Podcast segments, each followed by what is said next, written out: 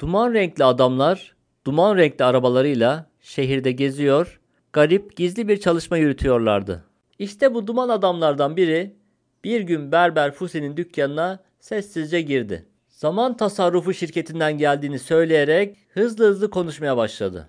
Hayatınız makas şıkırtısı, sabun köpükleri ve gevezelikle geçip gidiyor. Daha iyi bir yaşam sürmek için acilen zaman tasarrufuna başlamalısınız. Sonra da Berber Fusi'nin muhtemel kalan ömrünün kaç saniye olduğunu hesapladı. Sonuçta sayılı saniyedir ve çabuk geçer diyerek zaman israfı olarak gördüğü kalemleri sıraladı. Yaşlı annenizle yaşıyor ve her gün bir saatinizi onunla ilgilenmek, sohbet etmek için harcıyorsunuz. Sonra haftada iki gün arkadaşlarınızla buluşup vakit öldürüyorsunuz. Sonra haftada bir gün engelli komşunuzu ziyaret edip halini hatırını soruyorsunuz. Hatta evinizdeki kuşun bakımı için bile zaman harcıyorsunuz. Daha bunun gibi neler neler. Bunları alt alta yazıp toplarsak günde en az 3 saatiniz boşa harcanıyor. Duman adam bu hesaplamalarla Berber Fusi'yi ikna etti. Aslında hesap yanlıştı. Çünkü zaman hesaba gelir şey değildi. Neyse artık bizim Berber Fusi zaman tasarrufuna başlamaya karar verdi. Böylece geleceğinin daha iyi olacağına inanıyordu. Tasarrufa başlayanlar şimdiki zamanı sanki bir kumbaraya atıyorlardı. Şimdinin önemi kalmıyordu. Tek mesele gelecek için yararlı bir şeyler yapmaktı.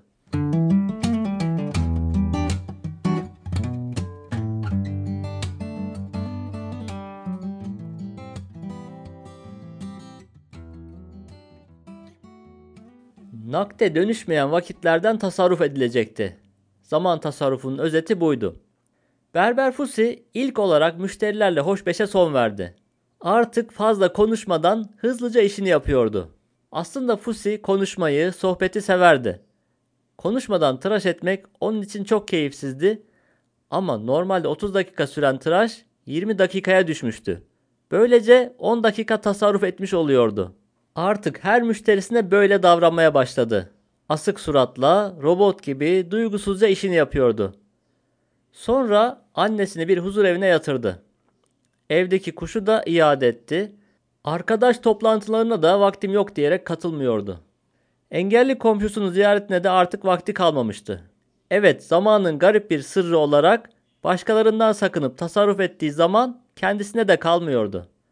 Daha iyi bir gelecek için şimdiki zamanından vazgeçmişti. Artık gerçekten zamanı yoktu. Berber Fusi'nin başına gelenler pek çok kimsenin de başına geldi. Zaman tasarrufuna katılanların sayısı çoğaldı. Zaman tasarrufu konusu radyoda, televizyonda her yerde duyuluyordu.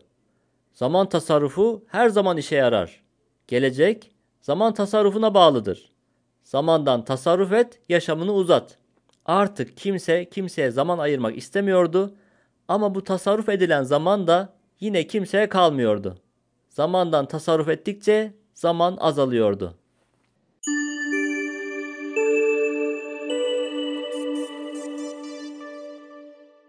Diğer tarafta şehrin yoksul kesiminde harabe küçük bir amfiteyatroda kimsesiz küçük bir çocuk olan Momo yaşamaktaydı. Mahalleli kendisine sahip çıkmış, civardaki çocuklar da Momo'yu çok sevmişti. Momo mahallenin kalbi, dostluk merkezi olmuştu. Büyük küçük herkes fırsat buldukça Momo'ya uğrar, onunla sohbet eder, dertleşirdi. Momo çok bir şey anlatmazdı ama çok güzel, tüm kalbiyle dinlerdi. Herkesi ve her şeyi dinlerdi. Böcekleri, otları, yağmuru, rüzgarı hatta gecenin görkemli sessizliğini bile dikkatle dinlerdi. Momo'ya uğramak hayat telaşından sıyrılmak, güvenli bir limana gelmekti onlar için. O yüzden birbirlerine sık sık git bir Momo'ya uğra derlerdi. Momo'yu özel yapan varlığının az, vaktinin çok olmasıydı. İhtiyar çöpçü Beppo da Momo gibiydi. Sokakları süpürürken bir adım atar, bir nefes alır, bir süpürge sallardı. İşini sakin ve güzelce yapar, hayattan lezzet alırdı. Momo çocuklarla yaptığı konuşmalardan anladı ki zaman tasarrufu kampanyası başladığından beri anne babaların çocuklara ayıracak vakti kalmamıştı. Çocuklar daha fazla harçlık alıyordu ama kendilerine ayrılan zaman azalmıştı, ilgi azalmıştı. Momo bu gidişi durdurmak için tüm çocuklarla birlikte bir karşı kampanya başlattı. çocukları organize etti. Şu pankartlarla yürüyüş yaptılar. Zaman tasarrufu ama kimin için? Neden hiç zamanınız yok? Biz size haber vereceğiz. Çocuklarınız haykırıyor, zamanınız çalınıyor. Zamanınızın nerede olduğu büyük bir sır ama biz size söyleyeceğiz. Bu gayretleri yüzünden Momo duman adamların hedefindeydi. Onu etkisiz hale getirmek için bir plan yaptılar. Momo'nun kulübesinin önüne yeni bir oyuncak bebek bıraktılar. Momo bebeği fark etti, aldı ve oynamaya başladı. Ama bu pahalı oyuncak diğerlerinden farklıydı. Konuşabiliyordu. Günaydın, ben seninim. Bana sahip olduğun için herkes seni kıskanacak. Hadi oynayalım dedikten sonra ben başka şeyler istiyorum diyordu. Momo şaşırdı. Oyun oynamak için başka şeye ihtiyaçları olmadığını anlatmaya çalıştı ama bebek durup durup aynı şeyi söylüyordu. Ben başka şeyler istiyorum. Momo başka başka oyunlar kurmaya çalıştı ama bebek başka şeyler istemeye devam ettiği için hiçbir oyun ilerlemiyordu. Momo'nun canı sıkılmaya başladı. Bu sırada duman renkli adam çıka geldi.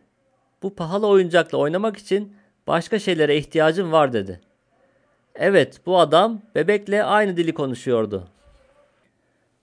Onunla canın sıkılmadan oynamak için ona bir şeyler vermelisin. Bak şimdi küçüğüm. Arabasının yanına gidip bagajı açtı.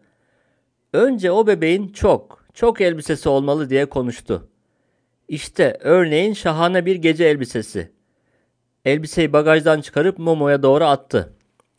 İşte gerçek bir kürk manto ve al sana ipek bir sabahlık, bir tenis kıyafeti, bir kayak elbisesi, bir mayo, bir binici takımı, bir pijama, bir gecelik, bir elbise, bir elbise daha. Bütün eşyaları Momo ile bebeğin arasına attı ve kocaman bir yığın oluşturdu. İşte diyerek yeniden gülümsedi. Artık bir süre bunlarla sıkılmadan oynarsın. Değil mi küçüğüm? Ama birkaç gün sonra onlardan da bıkılır mı diyorsun? Peki öyleyse. O zaman bebeğe başka şeyler verelim. Yeniden bagaja eğildi ve Momo'ya doğru yeni şeyler fırlatmaya başladı. İşte gerçek yılan derisinden bir el çantası. İçinde gerçek küçük bir ruj ve pudra da var. Bir fotoğraf makinesi, bir tenis raketi, çalışan bir televizyon, bilezik, kolye, küpeler, oyuncak tabanca, ipek çoraplar, fötür şapkalar, hasır şapkalar, golf sopaları, küçük bir çek defteri, esans şişeleri, banyo sabunları, kokulu spreyler. Bir an sustu ve bütün bu şeylerin arasında hareketsiz duran Momo'ya dikkatle baktı. Görüyorsun ya diye konuşmaya başladı yine. Çok kolay. İnsan hep yeni bir şeyler alırsa canı sıkılmaz. Ama bu harika bebek Bibi kız günün birinde her şeye sahip olursa yine canı sıkılır diye düşünme sakın. Hayır küçüğüm sakın üzülme işte burada Bibi kıza uygun bir arkadaş var.